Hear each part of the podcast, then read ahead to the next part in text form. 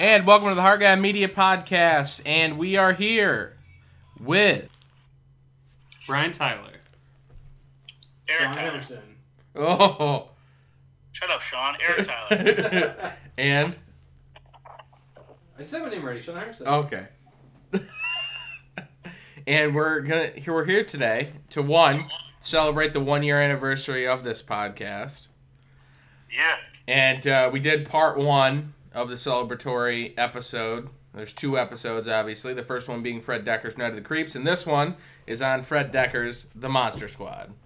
The greatest, arguably the greatest movie ever made. Very arguably. There's a lot of great movies that came out in eighty-seven. Yeah, that's true. That is true. So, uh, to touch on a couple things before we dive into The Monster Squad, which we have to preface that this is Mister Eric Tyler's favorite movie of all time. Of all time, yes. Love it. So, uh... Eric, what now that we've been doing these, uh, we've been doing this podcast for a year. What are some of your favorite episodes, either that you've that you've been a part of and that you haven't been a part of, that you are think are some of your favorite episodes that, of this podcast that we've done? Uh, well, let me start off by saying the one I think was my favorite one to listen to that I wasn't part of was, I believe, the Saint Patty's Day Leprechaun one. That was arguably our worst podcast. Yeah, well, I think that's kind of what I think it was just, uh, I don't know, it was a hilarious shit show, I kind of want to say. Right? I mean, I feel like it was just uh, a lot of chaos, but no, that was probably my favorite one to listen to. There was a lot of, a lot of uh, swearing.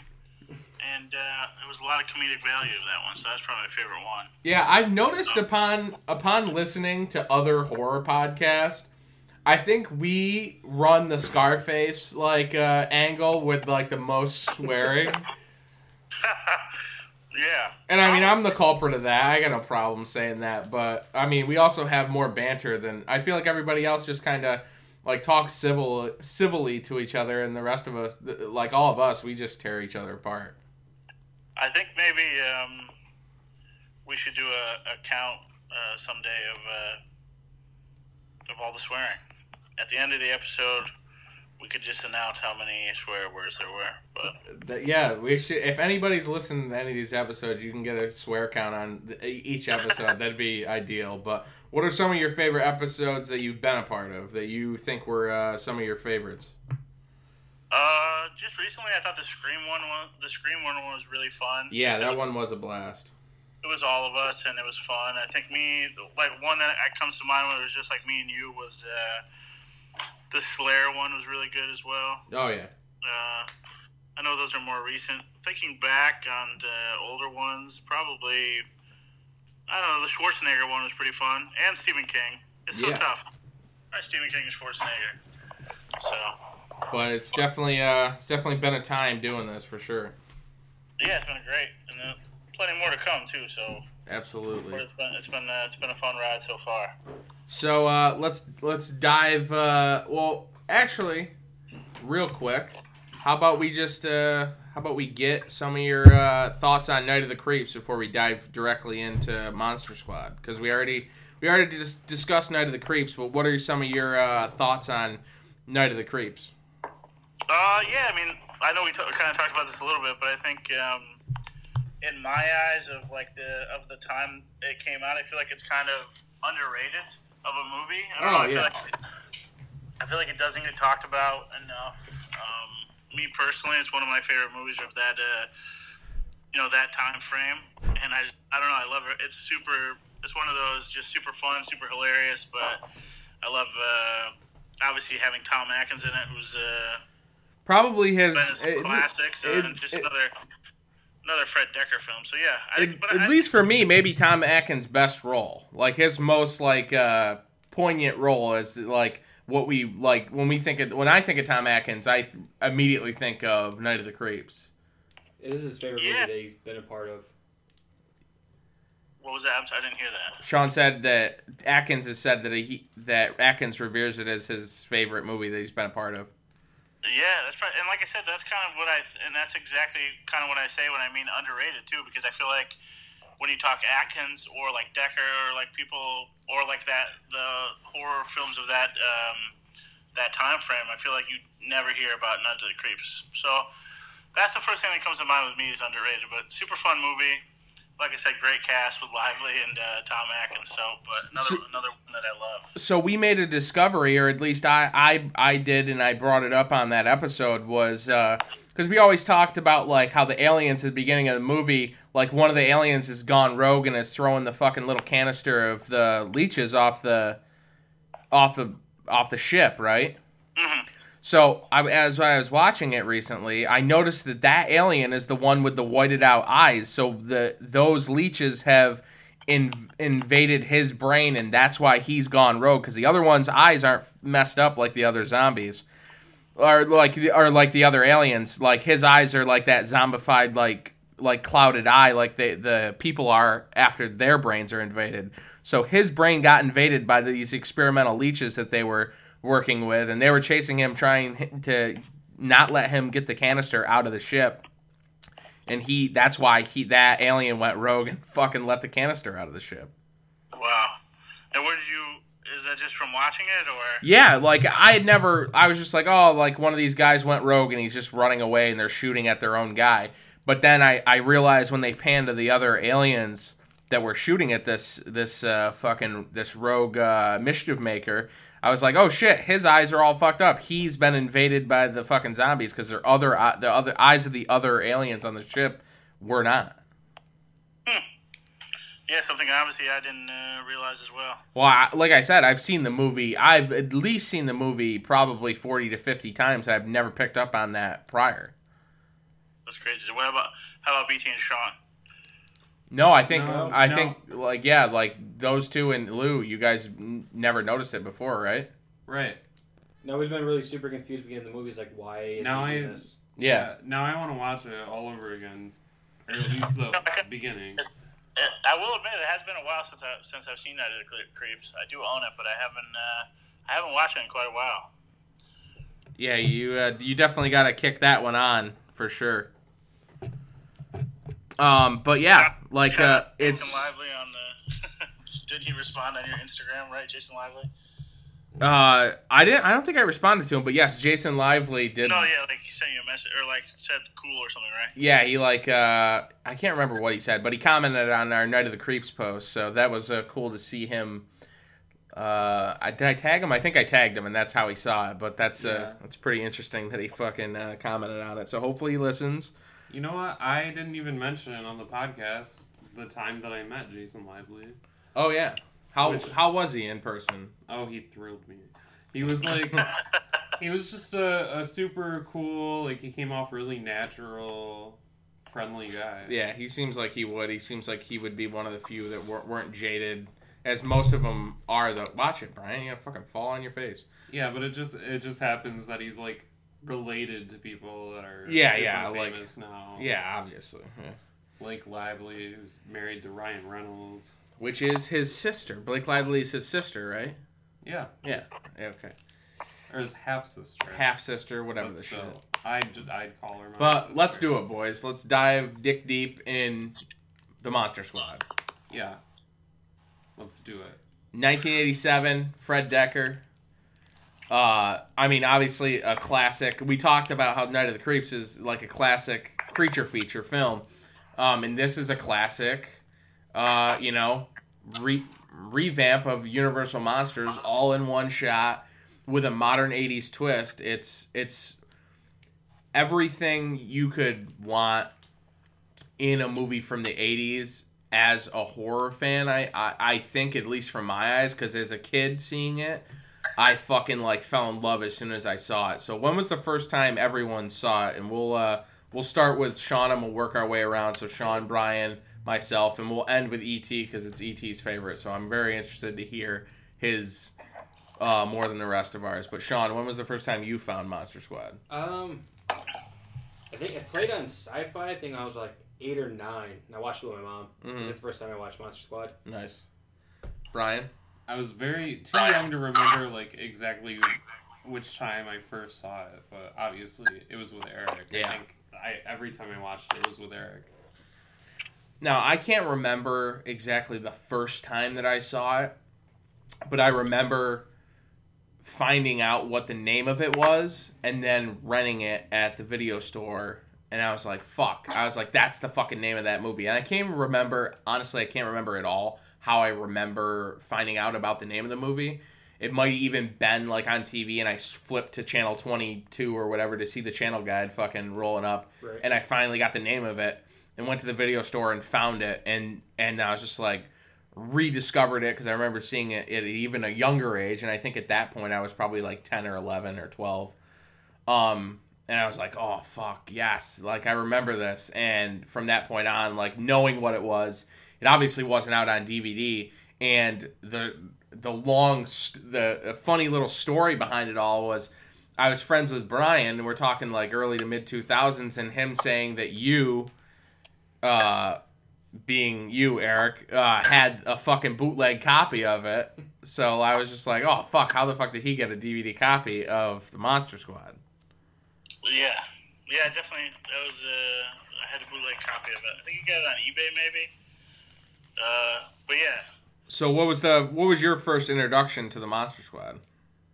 So I think I was like, I think I was like eight or nine, and uh, you know, right around that age. And I was I was actually with my cousin David. We were at my aunt and uncle's house, and it it came on H B O. I remember it used to run on H B O back in the day a lot. I've heard other people say that too, that they saw it on H B O for the first time. So that was the first time I ever saw it, and like literally from then I was hooked. And then I found out that it was showing again on H B O like later on that night. So uh, if you remember recording stuff with like a V H S tape. Oh yeah, V H S tape. So I was like had to, you know, I was obviously young and I didn't know where I would be able to, and where we're from, obviously, there's not a lot of places to go out and just buy more obscure films or any films at that time. You know, not at that time living in Canastota, New York at all. Yeah, exactly. So I, you know, they had all these tapes. I grabbed a tape and uh, and I recorded it. And I remember I had, that was like one of my most prized possessions, was that uh, recorded over H B O version of The Monster Squad. So that's great. That was the first time. And, like, seeing it, like, that was, like, one of the first movies of, like, the horror genre kind of that I can recall, like, seeing and, like, it sticking with you, you know, and you, like, actually love it and know it. That was, like, one of the first movies that I actually, like, fell in love with. Like, before that, it's kind of, you're kind of just watching whatever. And, uh, but that movie was, like, I don't know, I was just, like, obsessed with it.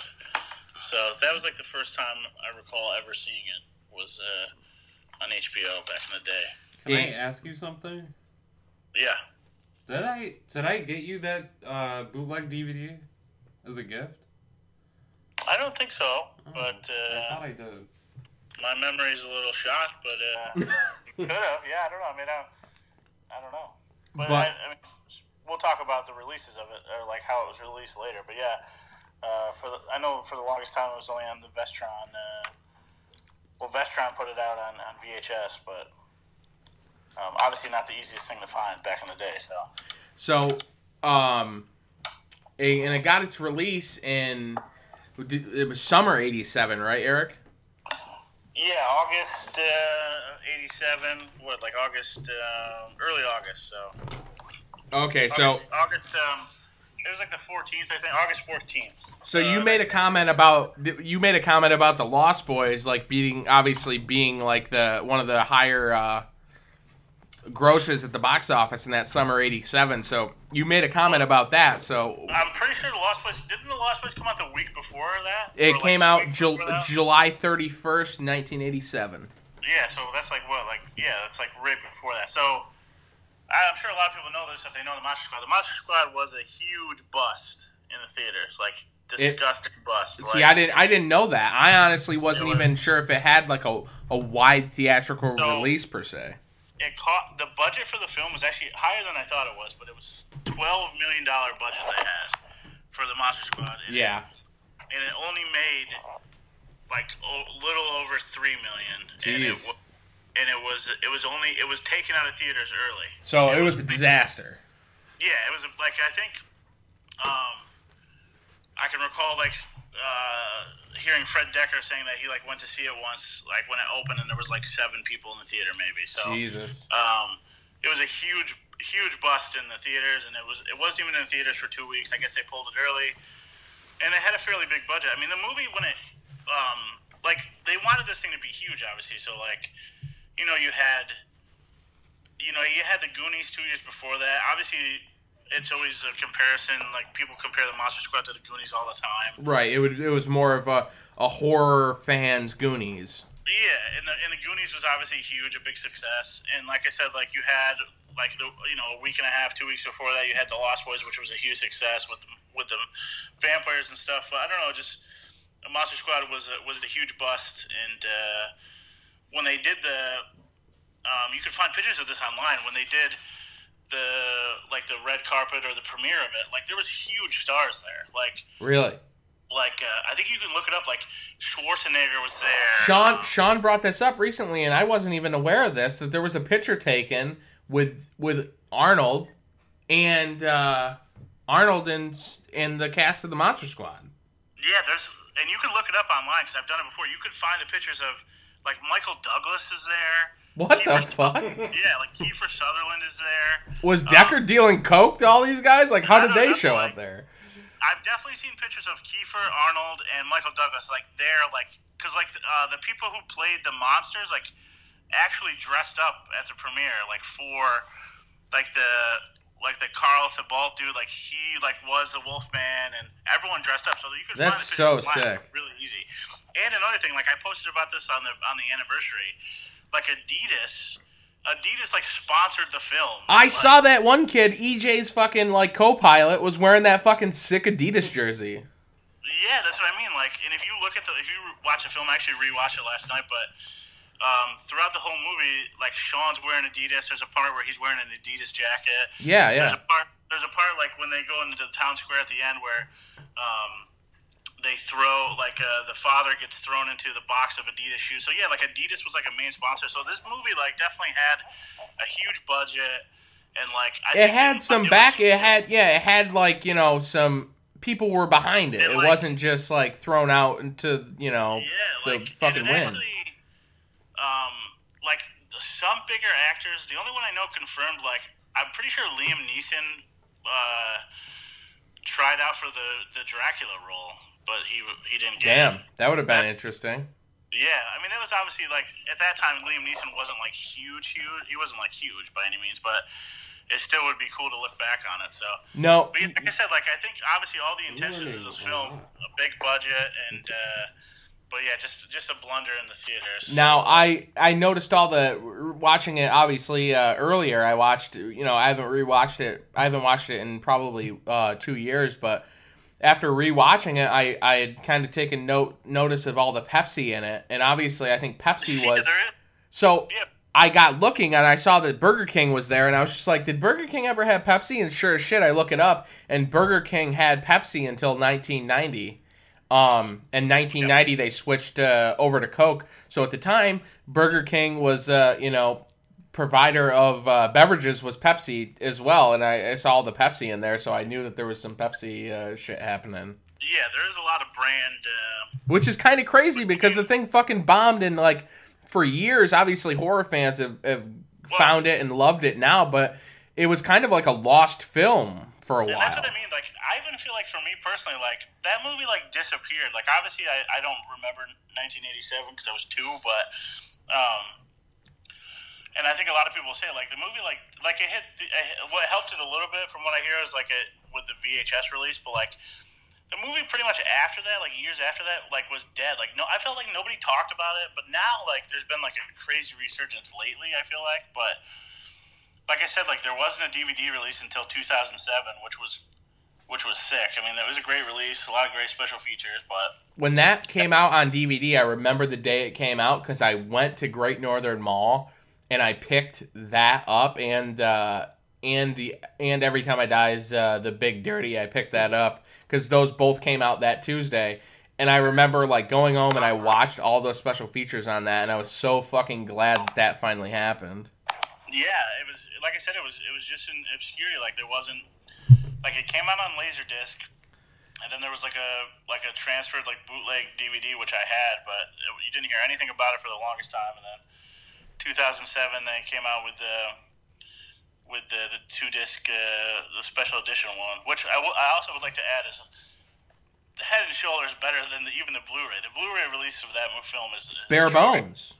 They need to I, I hate everything about it. I was actually just telling this to Jen last night, like, there's no special features at all, and the, the artwork is, is trash. I don't I don't like the artwork on it. I'm, I'm, I agree with you, and I actually love that twentieth anniversary edition that came out in oh seven. I love that, like, newer artwork. And Wait, I'm sorry, did they they make another Blu-ray? Because I have my Blu-ray has the same artwork as that. And oh no, the features. The Blu-ray that they have out that I'm aware of is like more of like a cartoon looking uh, artwork, right, Eric? Yeah, it's like a. It's just like a cartoon artwork on the cover, and it's like the same thing as like the main menu of the. Of huh. the right, so like, the one the I have must have gone out of print, and then they must have released it again. No yeah. shit. Who put? Do you know who put that one out, Eric? The Blu-ray that you have, that one. It's like it's some like Olive. Film oh, or... Olive's fucking terrible. Olive yeah. is fucking known for shit. Yeah, so I'm hoping that someday that does get a better another release of. Uh, Well, hopefully, yeah. hopefully someone like Arrow or yeah, yeah. Oh, hopefully, yeah. someone like T- Arrow or uh, Scream Factory get their hands on the rights to re-release that. Yeah, that'd be great. I but yeah, around the time of this twentieth anniversary, um, you know, you see a lot more, and I think, and they have it on the special features. You know, the horror conventions were starting to pop up, and they were doing all the horror conventions and doing the panels and stuff like that. And that whole horror, the horror community and the, the convention going really got the fanfare and the buzz of the movie back into, like, you know, back into the spotlight to get it back in and, and get people finding it and rediscovering the film. Yeah, one hundred percent. I think that helped, and I think... So there's actually a documentary that's out. Well, it's not uh, like it's it's just doing like uh, conventions right now. Actually, Andre Gower, the who plays Sean in the movie, directed it, and he got together with a with the sixteen twenty Media. It's called Wolfman's Got Nards. It's uh, just a documentary about the film. If anybody wants to check it out, it's uh, I'm definitely gonna have to. It's good though. You've seen it?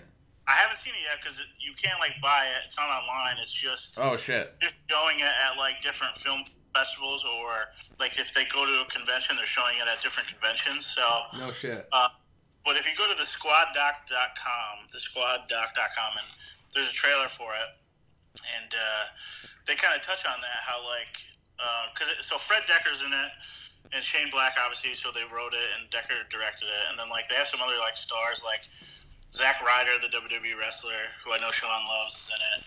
Um, Fake news. Seth, Seth Green is in it, so just like talking about the film. But uh, Fred Dekker, I think on the in the trailer, if you watch it, says like how they didn't realize up until because I think what happened is they had like some for that twentieth anniversary they did, did a big thing at the Alamo Draft House. Yeah, I think they didn't realize like the weight that the film had had, and it, like they had such a tremendous um, following. Following from that, and I think that's what kind of realized it, because you really didn't see those people doing conventions before that, and now Ryan uh, Lambert, who plays Rudy, and uh, Andrew, Andre Gower, yeah, Andre Gower yeah. they're like they're all over the, the circuit now doing uh, different conventions and with the documentary out now. So, and like I said, to, to pop in and, and, and just say that, you know, we went to see uh, the uh, screening of Nightmare on Elm Street three Dream Warriors, that had uh, Heather Langenkamp and uh, Chuck Russell there talking, and the host for the night, because uh, what Comic-Con was that that was there that weekend? Uh, Wizard World. The Wizard World, I think. Wizard, Wizard World was there, and Ryan Lambert and Andre Gower were the hosts for the evening for the Dream Warriors like screening. Right, so random, but obviously... A, a it, I mean, it was a treat for us, because we're such huge fans of Monster Squad, yeah. Obviously. That was such, such an added bonus. That's, I mean, I, I still, I'm, I'm yet to meet any of those guys.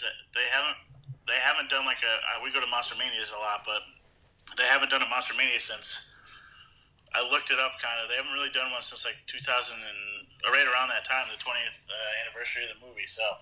Um, I th- at least from that's what I think. So I'd love to meet those guys at some point, obviously. So you would think uh, Monster Mania would uh, have their uh, shit together, and we're getting you know more of them here, especially for the twentieth and uh, or the thirtieth anniversary was yeah. last year. Yeah, it was yeah. last year. This year's thirty-one years. So yeah. Um, not to sound like a nerd, but I've I've messaged uh, Phoebe Hagen a bunch about uh. getting those guys, and I've actually like not like I shouldn't say I've talked, but I've commented on Andre Gower's stuff, and he basically said that if Monster Mania, you know, he would love to do a Monster Mania, he just needs to be asked to. So there you go, Dave Hagen, if you're listening. Oh, I'm sure he's listening right yeah. now. I would like to hear some more from Brian and Sean about this. I feel like I'm just I'm taking up all the time. Well, so. you're the we're, we learned fucking I've learned more about Monster Squad I, I, in like the last seven minutes than I think fucking I've ever known about. Me- I mean, I can keep going. Like I said, like it's just it, I love the film. Obviously, it's it's it's just everything that I don't know. Like part of the reason why I love horror because it helps. It helps it's fun to be scared, and I, it just reminds me of my youth. You know what I mean? It keeps, and the, this movie's everything that I just love about, you know, like small town with your friends, like super into like horror and monsters, and I just love it. So I just, um, this movie reminds me of one of the first times me and Eric really bonded. We both loved this movie, and yeah, I mean, he introduced me to it instead of me introducing him to it. Now, for people that don't know the Syracuse area, there's a, a theater called the Palace Theater, and I believe we all went um, and were there when they screened this in two thousand six, I think it was. Um, yeah, we were still in high school. Right? Yeah, yeah. And I remember driving out there, and I was so... Because I had not seen it in, like, a, a fucking a few years, at least. Like, at least probably, like, six, seven, maybe eight, nine years. And I was so pumped that I was going to be able to see it in a fucking old-time theater like that. And I remember sitting up on the balcony. And that was one of the first times, even I, I was, because I was just like, oh, like, oh, you know, only me and my friends like this film. And then we fucking, you know, we get there and fucking the place is packed and everyone's losing their mind during fucking, uh, ever, during all the scenes. And when fucking Rudy lights the fucking match off his penny loafer, like... The B T Penny Loafer. Yeah, the B T Penny Loafer. The Pauly yeah. Guttieri fucking Penny Loafer. I, yeah, I re-fell in love with Monster Squad that night. I fell in love with the Palace Theater. I think that was my first time being there. Yeah, that was my first time going to the Palace as well. And did Jeff Meyer put that on? Uh, he may have. He may have. That was before I even knew who that guy was? Yeah, I think he oh, did, okay. actually, but... Regardless, oh, kiss that motherfucker. Um, but yeah, it's uh Not physically now something that's funny, and I, I I always forget it until I watch it.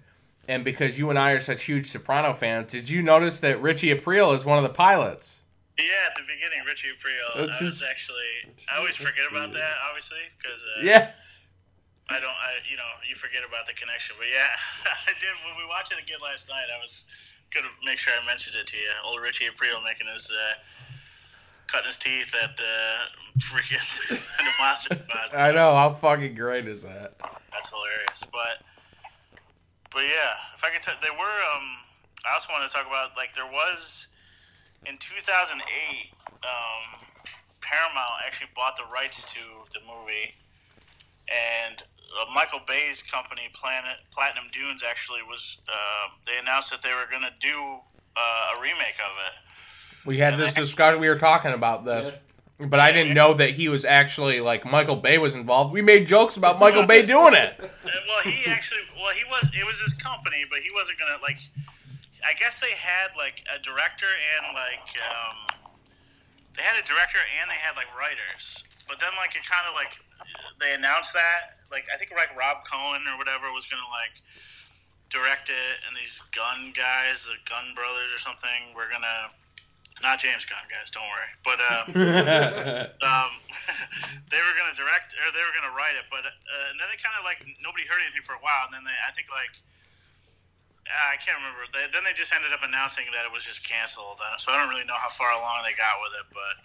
Hopefully they don't get too far, because I don't want fucking Megan Fox playing Phoebe and fucking Shia LaBeouf's fucking the vampire. And... Um, yeah, no, I mean, that's a movie that I definitely don't ever want them to touch. I know uh, there's another person in the room sitting around with you guys who has seen a remake of his uh, favorite movie of all time, and he's uh, super negative about it. And uh, I'm talking about Sean with Ghostbusters, by yeah, the way. Yeah, Sean is um, a huge Ghostbusters fan, and... You could never meet someone more negative on a remake ever than Sean on the Ghostbusters well, remake. Well, I don't mean to get off topic here, but let's ask. How, I mean, how do you, Jesse, being such a big Pet Sematary fan, how do you feel about the remake? Are you excited or? You you know what? if it's cer- certain films, I think are different than others. With Pet Sematary being like one of my favorite movies of all time, um, I'm more ex- I I feel more relieved because I know the cast and I know what elite cast casting was done.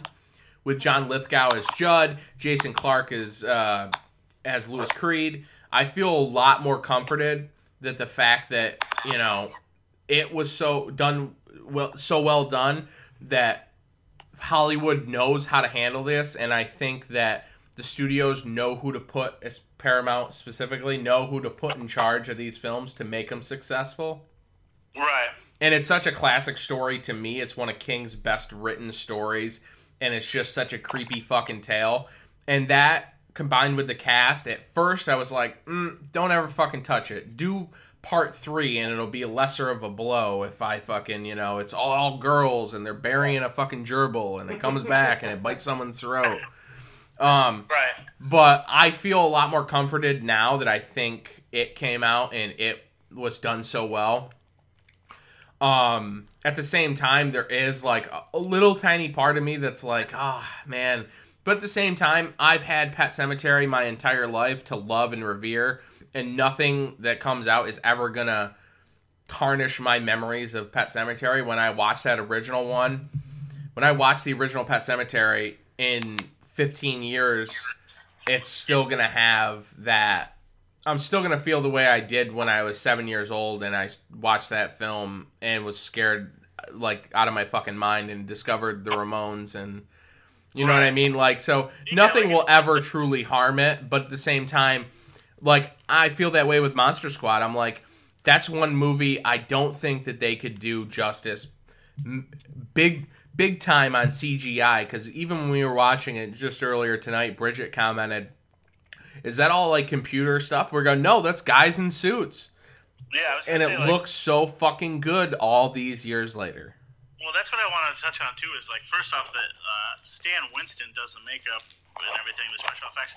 I mean, he worked with Dekker and Black a lot. Like, he's, I mean, the guy's got his name on a lot of stuff. He did. He was Predator. He was Terminator. Pumpkinhead. He did, they, did, they did Predator. They did Predator. This Predator the same year. Terminator, Pumpkinhead, Jurassic Park, so Edward Scissorhands. So, I mean, yeah, like, that's another thing. That movie, I don't care what anybody says, uh, the special effects in it is great, I think. The monsters look great, all of them. I, I mean, I personally think they do anyway. And uh, something I actually just learned about, too, is uh, that there was issues with Tom Noonan's, like, uh, the Dracula, not issues, but, like, they couldn't make, dra- because of, like, likeness and copyright issues, they had to make Tom Noonan's, like, Frankenstein's monster look different than the classic version, I guess. Right, right. Which I think is cool, because he has, like, his own look to him, but... Yeah, um, I like that, too. Uh, but I think, like, especially the Wolfman, like, some of this, like, when... I when, think that's uh, the best-looking Wolfman. Like, traditional, universal-type right. Wolfman that there is. Yeah. And, honestly... it looks better than the fucking Wolfman that Benicio del Toro did.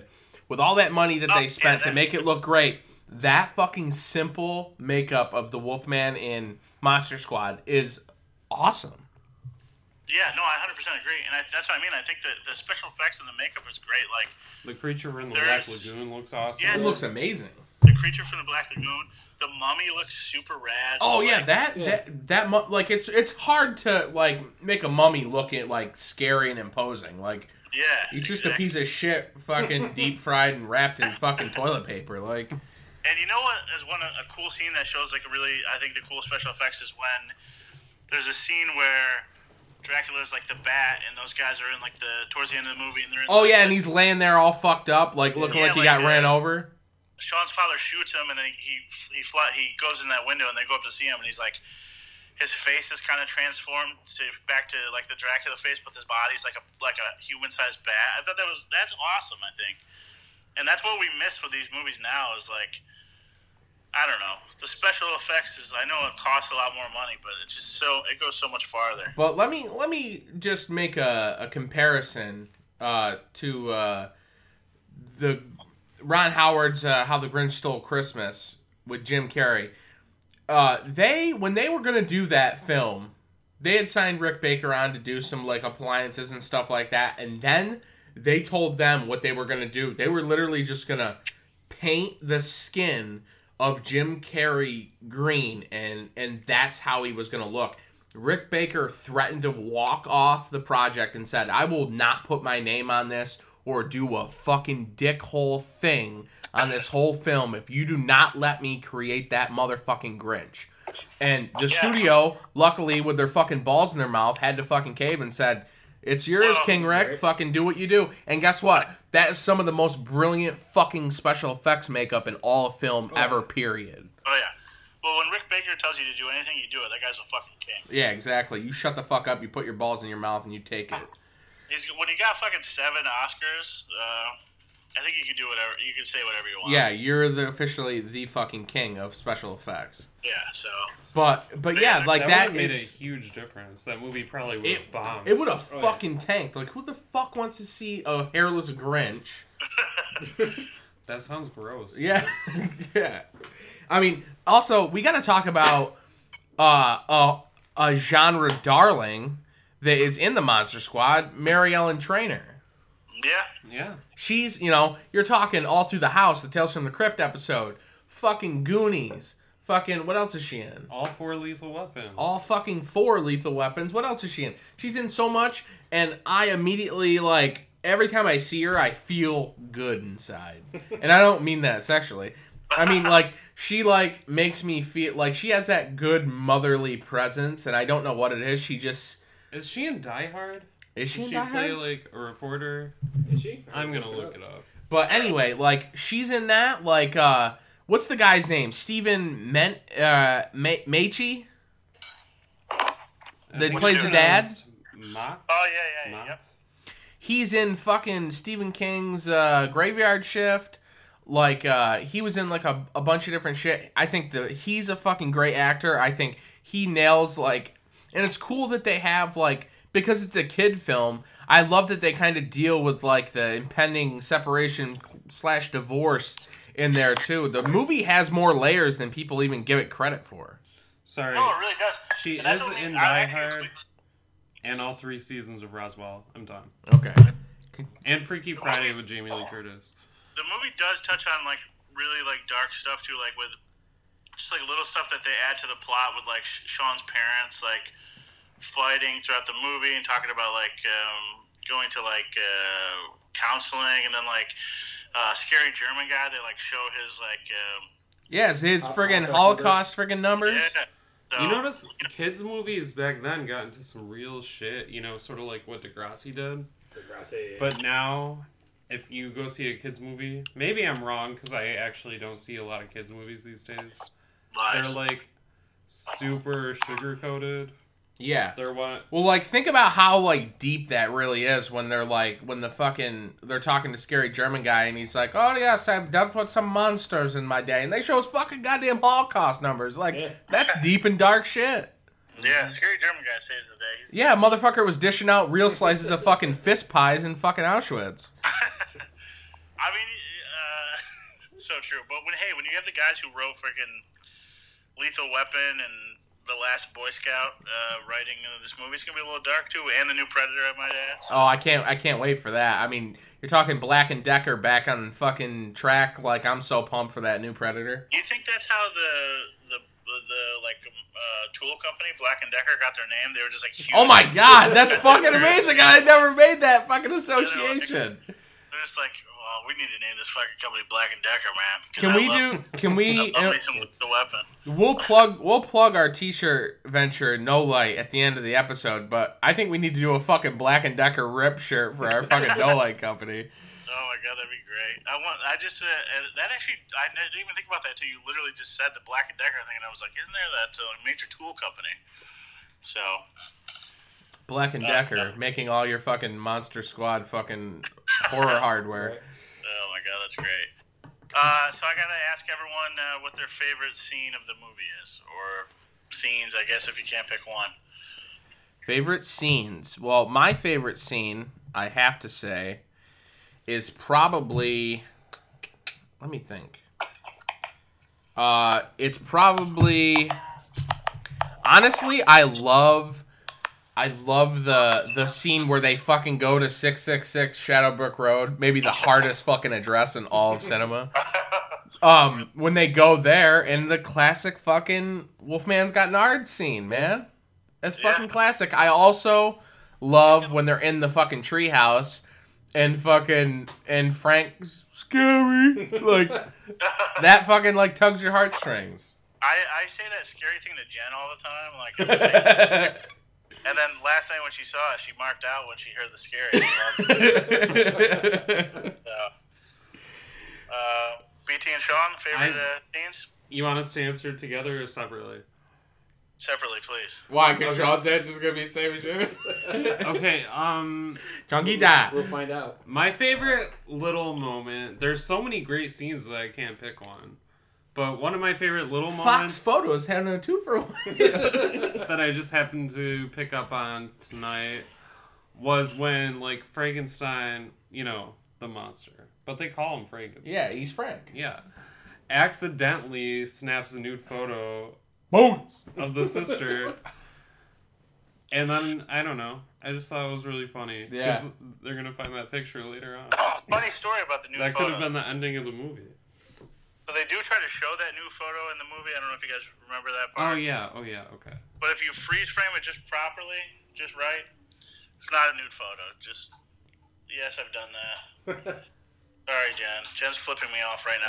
But I was, young, I was a young. It was two thousand seven. You know, I was only like six. I'm just kidding. But no, I, I just I happen to know that it's not a naked girl in the picture, which is funny. But it's such a quick scene that you have, you can't tell unless you. Hey, you know what they say, boys will be boys.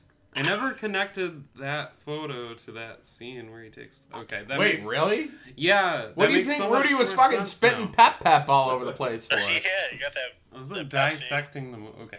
Sean? Uh, okay, obviously, Jesse already talked about Wolfman Got Nards, but my second favorite scene is uh, when Horace fucking cocks the shotgun. So oh, yeah. His name is Horace. Yeah. Can we talk about... Wait. Hold on, can we talk about how what a fucking deplorable motherfucker E J is? Yeah, E J sucks. Fucking Kevin from fucking... from Wonder Years. Wonder Years. He was a dick in Wonder Years, too, wasn't he? So... Yeah, he was a little peck, peckerhead. Uh, so, we gotta talk about it, just because it's so funny and, and it wouldn't go over these days, but in the eighties, it was in... And if you're offended, uh, fuck you. Um... Also, in the eighties, they didn't, like, the F word, and we're not talking about fuck, was, if you were the F word in the eighties, you were the kid that missed the kickball in class, as yeah. Jim Brewer would say. He's talking about a bundle of sticks. Yes, a bundle of sticks. A or cigarette. A One of Rudy's cigarettes, if you will. Yeah. You said you had this fuck you if you get offended attitude, but you're only saying the F word. Well... E J drops the faggot bomb and calls E J the kid a faggot. Yeah, I was, Cassie. You know what, watching that last night too, I, I am shocked by, you know, you get shocked by it because it's, uh, that would never pass in a movie nowadays. Obviously. No, not at all. But also, like, doesn't, I feel like it's okay in those older films because in that case, it makes him even more deplorable, like, fucking thirty-one years later. Right. Mm-hmm. Yeah, E J sucks. Like, his buddy sucks. Well, who the fuck... What good, what good goddamn person would ever fucking step on a Snickers bar that's fucking not even finished? Yeah, what he is is dickish. You know what else wouldn't go over today?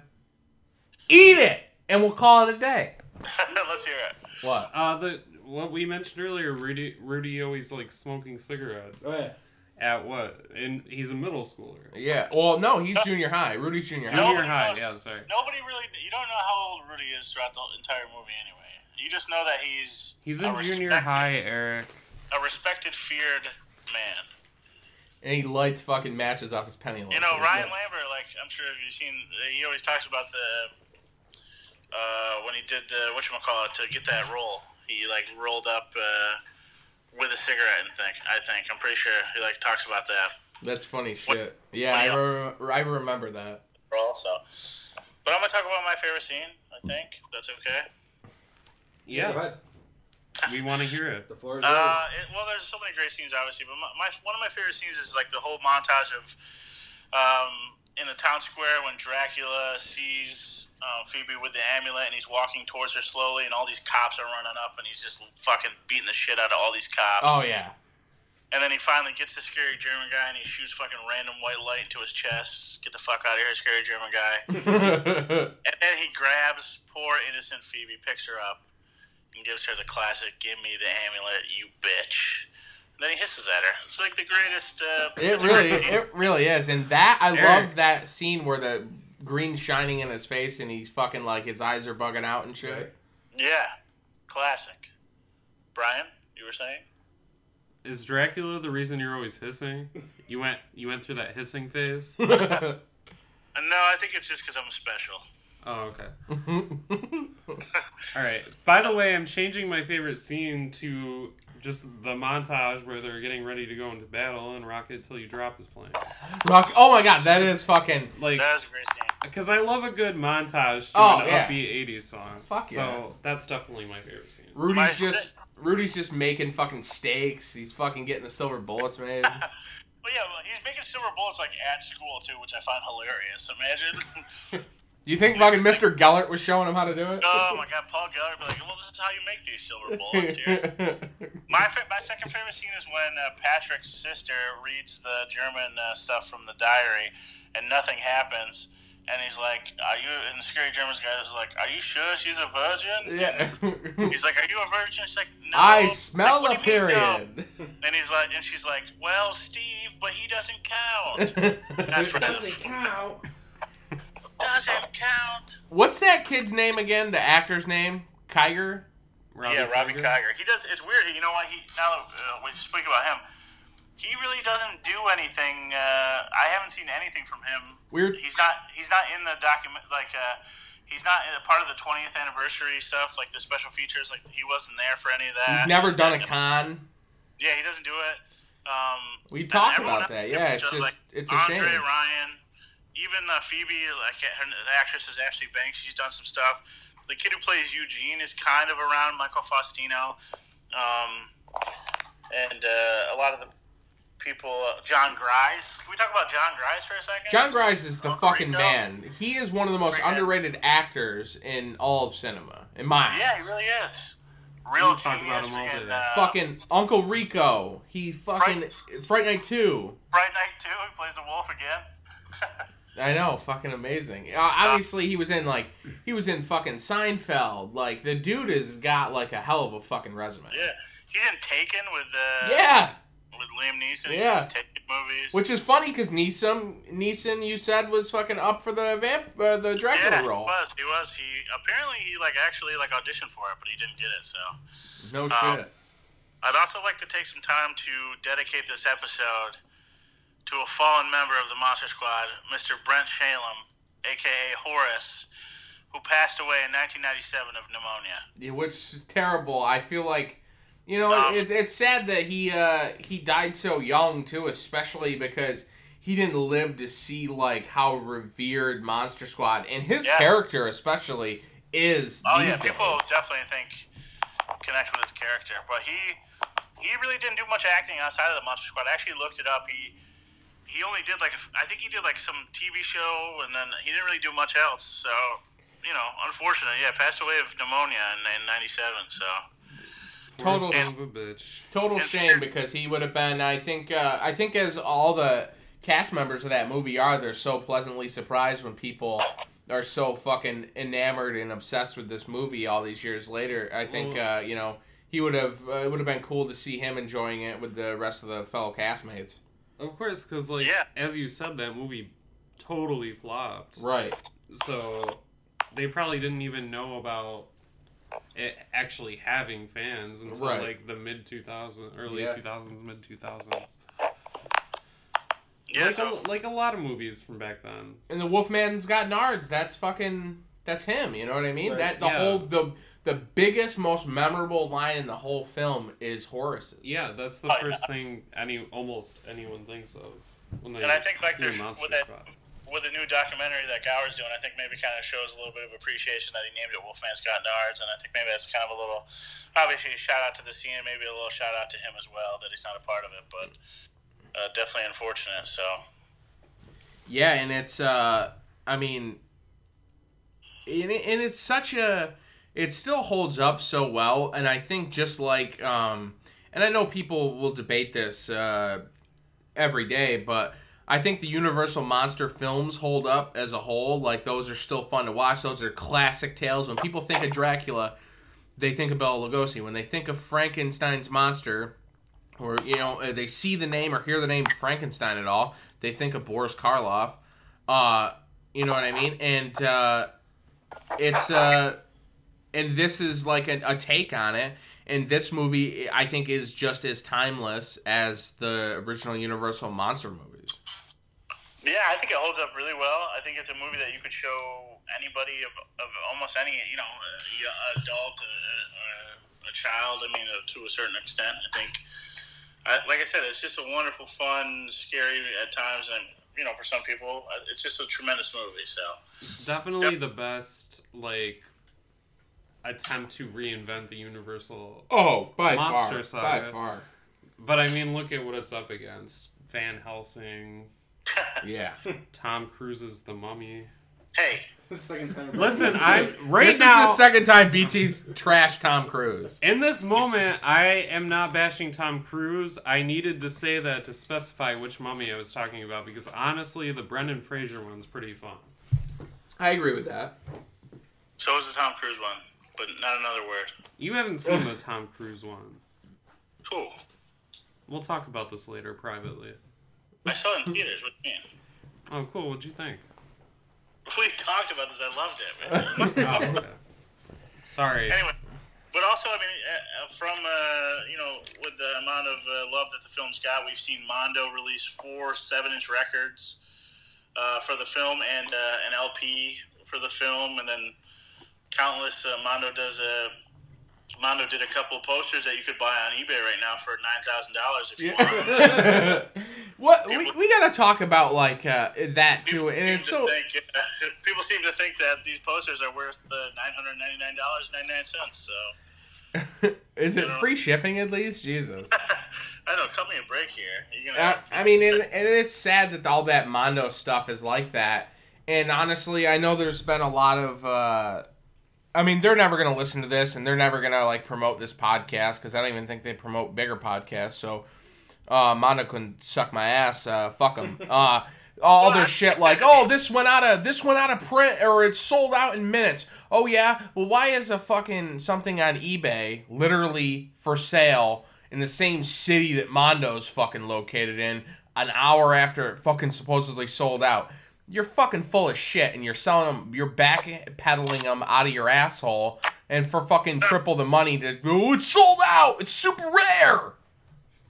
Yeah, I mean... It's got sure. Horace's fucking breath captured inside it in a vial! Uh, also, uh, someone, uh, I'm missing one of my seven-inch records, the Frankenstein's Monster one, so if anybody finds it, could they let me know? Where the fuck could that possibly be? I'm talking to my, I'm talking to the listeners, to whoever's listening. Just if you find it, let me know. Yeah, because it literally looks like someone it just disappeared into thin air. How the fuck do you? How do you lose that if you keep all your vinyl in the same fucking place? I don't know. All the other ones are there too. Like the three other seven inches are there. I just I can't find that one. So, but that's a mystery for another time. So. Well, I also have that one, so you can have mine, and I will gladly give it to you. No, I'll buy it. Don't fucking say that. Anyway, what else do I got to add? Glad they're not doing a remake. Favorite movie of all time. Love it. Watch it when I'm sad. Watch it when I'm happy. I've been watching it for years. Reminds me of my youth. It's the greatest movie in my life, and I love it. And if uh, Andre or Ryan ever want to hang out, give me a call. Now... With, uh, you know, what are your thoughts, Eric? Because I think we, we touched on it, but we didn't hear much of your take on it or anybody else's uh, as much. Um, you know, what would be the thoughts if they did get a, a Monster Squad reboot? Honestly, I think I, I just don't even know how they would even realistically do it. Like, I can't picture them doing it. Like... Because they're not going to use practical effects, so would they use C G I? I could see it coming. I could see them redoing it as an animated movie. You know what I mean? I, how would I feel about it? I don't know. I mean, like I said, an animated movie could be like way safer and way way fun too, though. If it was the yeah, same I mean, kind of animation as like ParaNorman and Frankenweenie, that'd be kind of cool. Yeah, kind of cool. That, that would animation. be cool, actually.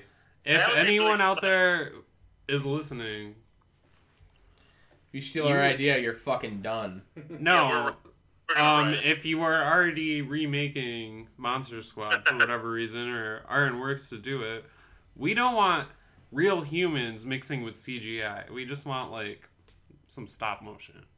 Yeah, like, I just couldn't picture him doing a live action. I would definitely be bummed, but like I said, I would also... I would be interested at the same time, but it depends on what the route they took was. Like I said, if they took that kind of like a animated, like ParaNorman, like like you said, like that vein of a movie, I think that could be really cool, and that could translate really well, and it's something that would actually do probably better than the original movie did in theaters, sadly. But but I feel um, like if they did remake it, it would have the same tone of something like the Goosebumps movie with Jack Black. I could see that, yeah. Yeah, I can see that too. Although, I don't know how that movie did, but... The, well, I yeah, I didn't see it. I enjoyed it a lot. You enjoyed sec- it, but... The second one that's coming out looks actually kind of cool, the Halloween one that's coming out this year. Which, the second Goosebumps movie is pretty much a rehash of the first one. So, I'll say that if they were to remake it, I would have the same attitude I have with any remake nowadays, is I'll just keep an open mind, because right. I've been surprised by a lot of remakes. I mean, let's, let's face facts that pretty much everything's been remade, so I'm surprised they haven't remade, like, The Goonies yet, to be honest with you. Yeah, yeah. Like, I, sometimes when I hear they're remaking something, to me, it's just like, cool, we're getting a new, like, entry in this series. Like, I don't really think of it as a remake, I just think of it as... Yeah. Right. Now, here's a question, and I know they'd never do it just because nothing cool ever happens like this. Uh, if they were to do a sequel... and would have Andre Gower and Ryan Lambert in it as, you know, the main guys. Because the, the Kiger kid is fucking M I A. And if you got fucking Banks back as Phoebe and stuff like that, and you could write a storyline that hopefully uh, his parents would be okay with. You know, the character of Horace has been killed by the monsters, and they are exacting their revenge upon them. I feel like that would be awesome. I mean, yeah, I guess I would be for that, yeah. But, but then again, I mean, no. I feel like no studio is like, oh, who the fuck? Like, studios are so disconnected, especially from, like, I mean, the horror community as a whole anyway, just because they're, the horror, horror is still frowned upon, even though it makes money, even though these studios will bleed, like, a horror movie, like, oh, you know, fucking Paranormal Activity made all this money, we gotta do movies just like that. Like, they don't really, they don't make movies to chance losing money. They only make movies that they are, like, pretty certain they're going to do money. Yeah. The, especially for horror. Horror more than anything, they, they want to make sure that they're, okay, we're definitely going to make some money. I mean, I don't know what the fuck they're thinking when they do movies like The Woods, because, come on. They're The Forest, whatever the fuck that was called. Yeah, that was terrible. Oh, the fucking, the Japanese suicide story? Yeah, oh my god, oh, it was awful. I think, I think you're right about that.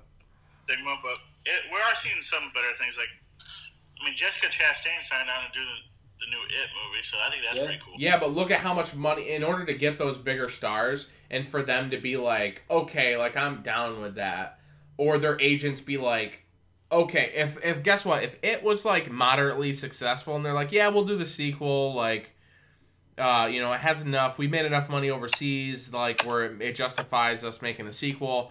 If it was, like, ju- like made good money but not, like, killed like it did, because it killed in the box office for fucking right. ever, I feel like her agent would be like, no, don't do it. Like, it's not really, like, it's not really worth it. But because it fucking, like, killed in the box office, they're like, oh, yeah, this is going to be a good payday. The first one killed. This one's going to do even better. Right. Fuck yeah. So, other than that, like, I don't think the actors, probably, and, and actresses, I don't think they get on board and get sold on it until they do it, and they're like, wow, that's a great experience, it's a cool character, I kind of like doing horror, like, this horror movie is really fun, but then part of me thinks, like, they don't give a fuck, like, it's all about the money, so getting someone like that to sign on, like, is very cool, but look at how much success it had to have to get right. some of those bigger yeah. names. Can I just say, too, that let's think about all these major, gigantic actors. And every one, I, I was thinking about this recently. so many people have had their hand in horror, like maybe early in their career. Like Tom Hanks did horror stuff. Okay, Leonardo DiCaprio was in what Critters, Critters three. three, Critters three. Uh, Brad Pitt, Brad Pitt in Cutting Class. Like everyone, you know, uh, Johnny Depp obviously. Nightmare on Elm Street. You know, you know what I mean. Like all these gigantic actors. Yeah. Have done have done horror, so I don't understand why it has such a, like a negative stigma, but it's just unfortunate. But I mean, it doesn't. I mean, it really doesn't anymore. It changed in the late nineties. Then they started, Jason Alexander in The Burning. You could already yeah. be famous and then star in a horror movie. Yeah, but now like you won't see them star in like a like a like something that didn't like kill like it. Like they're not gonna well, be right. like Jessica Chastain's not gonna show up in a movie like Truth or Dare, but well, yeah, even yeah, even that. But like honestly, if John Carpenter was doing a film, like a new film, and he's like, I want Jessica Chastain, they would be like, uh, is it a Halloween film? Hmm. Other than that, we don't really want her right. doing that. Uh, because your name doesn't mean anything in Hollywood to us, even though to you know to us Carpenter's one of the greatest ever fucking step behind a camera, but to like the Hollywood bigwig, you know, coke snorting fucking actress raping fucking people that call the shots in Hollywood, they don't give a fuck about John Carpenter, they don't give a fuck about George Romero, they didn't give a fuck about Wes Craven. Those guys had to fucking fight tooth and nail to get their movies made on their terms. Um, and then they were fucking ostracized because they didn't work within the Hollywood system as much as, you know, the bigger directors. And they did horror films.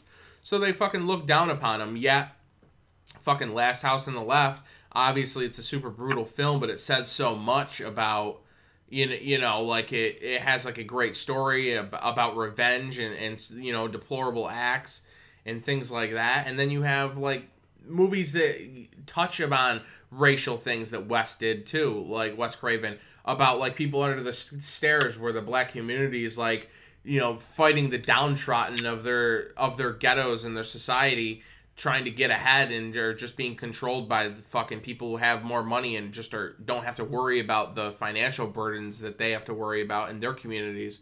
And but people overlook those complete fucking uh, like amazing messages that Wes Craven was trying to send, and they're just like, oh, he's just a horror director. No, you're a closed-minded money-grubbing fuckface, and fuck you, and you're the reason fucking horror movies have to fight tooth and nail for fucking respect.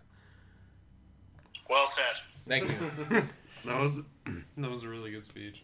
We got a little off track there, but I liked it. Yeah, yeah. I mean, we're just we're diving into you know because it's all it's all relative when you think about like. You know, why would a Monster Squad sequel not be made? You know what I mean? And, like, there isn't, like, enough fanfare for them to be like, oh, it's a two hundred ninety million dollars movie, like, idea for us to reboot fucking, uh, to reboot Monster Squad. But then again, it was a, it was a T V, a T V right. miniseries, so who knows? Maybe. Right. That's true.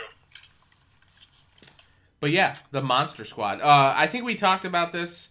Well, we talked about it in the uh, in the episode of Night of the Creeps, but do you know, because Night of the Creeps came out a year before the Monster Squad, and uh, on the stalls in Night of the Creeps, when J C falls out of the uh, stall, it says, Go Monster Squad on the stall. Right. I think that was uh, that was very cool to see in there, especially now, because uh, that movie came out a year before Monster Squad. To see that now uh, is uh, is really fun as a fan yeah. of Fred Dekker and both films. They were probably already writing Monster yeah, Squad. Yeah, I'm, I'm sure. Had already written it by yeah. the time they shot it. I'm pretty sure, yeah. They were, and they were like they were pretty much fully working on Predator at that time too, right? So yeah, that's crazy. Actually, they were he they were both busy guys in that right. area. That well, did yeah. Fred Dekker have anything to do with Predator? I think I meant more like Stan Winston was doing. Oh Winston. yeah, right. But did Fred Dekker have anything to do with the original Predator? I don't think so. No, I think it just... No, I don't think so. But he did. He, he does with the new Predator, which is awesome. Yes, that's what matters. And and and, and I want to take a second to kind of talk about how great of a director and, and great of a mind Fred Dekker really is to... And, and if nothing else, I mean, we could talk about House as well, but think you about these two back-to-back films. I didn't realize... until the other day, how short his directing career really was. Yeah, yeah. Like, he did those two movies, He did an episode of Tales from the Crypt. Yep. And then he did RoboCop three. Yeah. Which I guess was another bomb. Right. And then I don't know if he just lost interest in directing or if probably more he just money in writing, honestly. Job. Like, does anyone know that? I, I, I don't know. I I know I've heard him on a couple different podcasts. I want to say he was on the Movie Crypt podcast, and I know he was on Mick Garris's podcast. Um.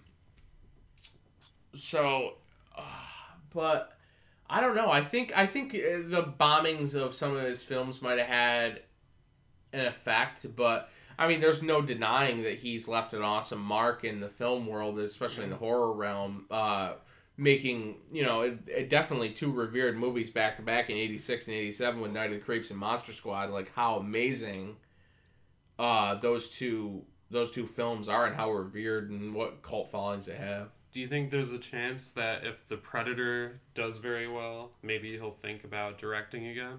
Uh, if anything, I think if The Predator does well, I think he'll be more apt to do even more writing. Yeah. I'd love to see him direct again. I would love it. I would love for him to do a fucking new horror film in twenty nineteen, or twenty nineteen, twenty twenty. I'd love it. I back it. So, Fred, if you're listening... You're not, but if you ever do, you should fucking you should direct a, a new horror film. Come on the podcast. Or a new film. Yeah, come of, on the podcast. A new film right. of any kind, actually, but horror is obviously our, our favorite. Our forte, yes. But romantic comedy. Yeah, I'd watch a comedy that Fred Dekker did. I'd watch an action movie. Hell yes. I'd watch a drama. He gets pretty emotional, some pretty emotional shit in his movies. And yeah. It's good. But horror. So, final thoughts on uh, the Monster Squad here.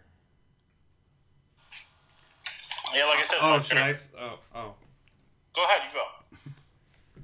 My final thoughts on the Monster Squad are that I love it, but you definitely introduced me to it.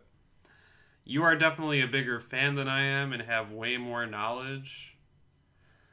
So I feel like I can't I can't say anything right now that hasn't already been said by someone else. But I love the movie. And it's one of my favorites. There you go. Sean. Like I said earlier, this is like... Monster Squad, uh, Monster Squad during Halloween time is like Christmas Vacation to me during Christmas. Like I watch this multiple times, like leading up to Halloween. Monster Squad was robbed. It should have made millions of dollars. And it should have had an animated series based off of it. It would be amazing to see an animated series, but uh, Eric, final Monster Squad thoughts on your favorite movie of all time. Uh, yeah, I mean, just that favorite movie of all time. I love it so much. I wish I was old enough to go to the theaters this year because I would have been one of the seven people in the theater, that's for sure.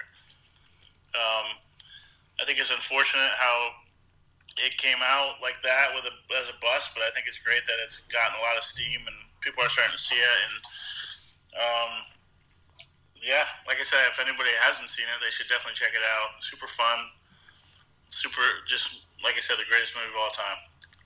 I rest in peace, Horace. What rest in peace, Horace? Uh, I will say this: I know for a fact that uh, it's a movie that I think. Not only resonates with young the younger crowd of the younger crowd of children, you know, five, six, seven, eight, nine, ten, eleven, twelve, thirteen, fourteen, fifteen, sixteen, seventeen, eighteen years old and up.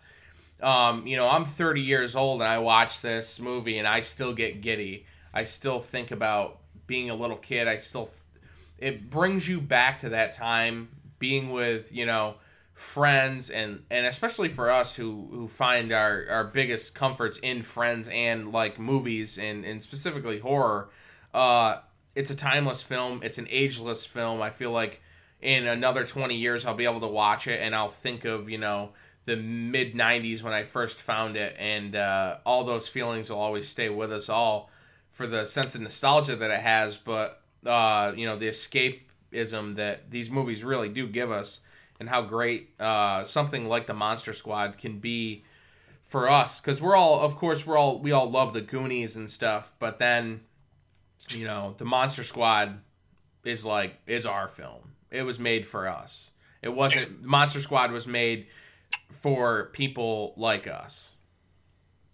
one hundred percent. It's our movie. That's exactly right. So. And we can't do anything but praise uh, the people that helped get it made, all the actors that made it what it was, and, and Fred Dekker for uh, bringing it to life. And uh, thank you, Fred. Thanks, Fred. Yeah. And like I said, uh, hopefully I get to check out that documentary soon, but I know it's playing in like other major cities, so if anybody wants to check, it's the squad doc dot com. And just watch the trailer, too, because the trailer is really, really cool. All right, that that about wraps it up. We are going to touch on, real quick, some stuff that we got upcoming for the podcast. Um, within the next uh, few yeah. weeks, we are going to start canning episodes for our Halloween franchise. We're going to be doing a lot of them. All of them. We're going to be doing all of them. We're going to be diving into every single Halloween film and releasing them probably two per episode, and it's going to be pretty fucking awesome. I cannot wait for that. And also, we're going to be diving into some more Stephen King film adaptations. Now, on the Night of the Creeps episode, we were talking about doing... Uh, are you all right? Mm-hmm. Okay. Uh, we were talking about doing... Uh, Perhaps uh, sometimes they come back. Uh, and also, uh, I know I just recently dove back into the book, The Dark Half, but I'm also diving into uh, the movie as well because I haven't seen it in a while. Uh, so we're going to have to dig into some uh, Stephen King adaptations for future podcast episodes. Near future, next few episodes may even be some Stephen King film, film adaptations. What do you say, boys? Maybe you'll let me talk about Carrie next time. Definitely. Really? Maybe.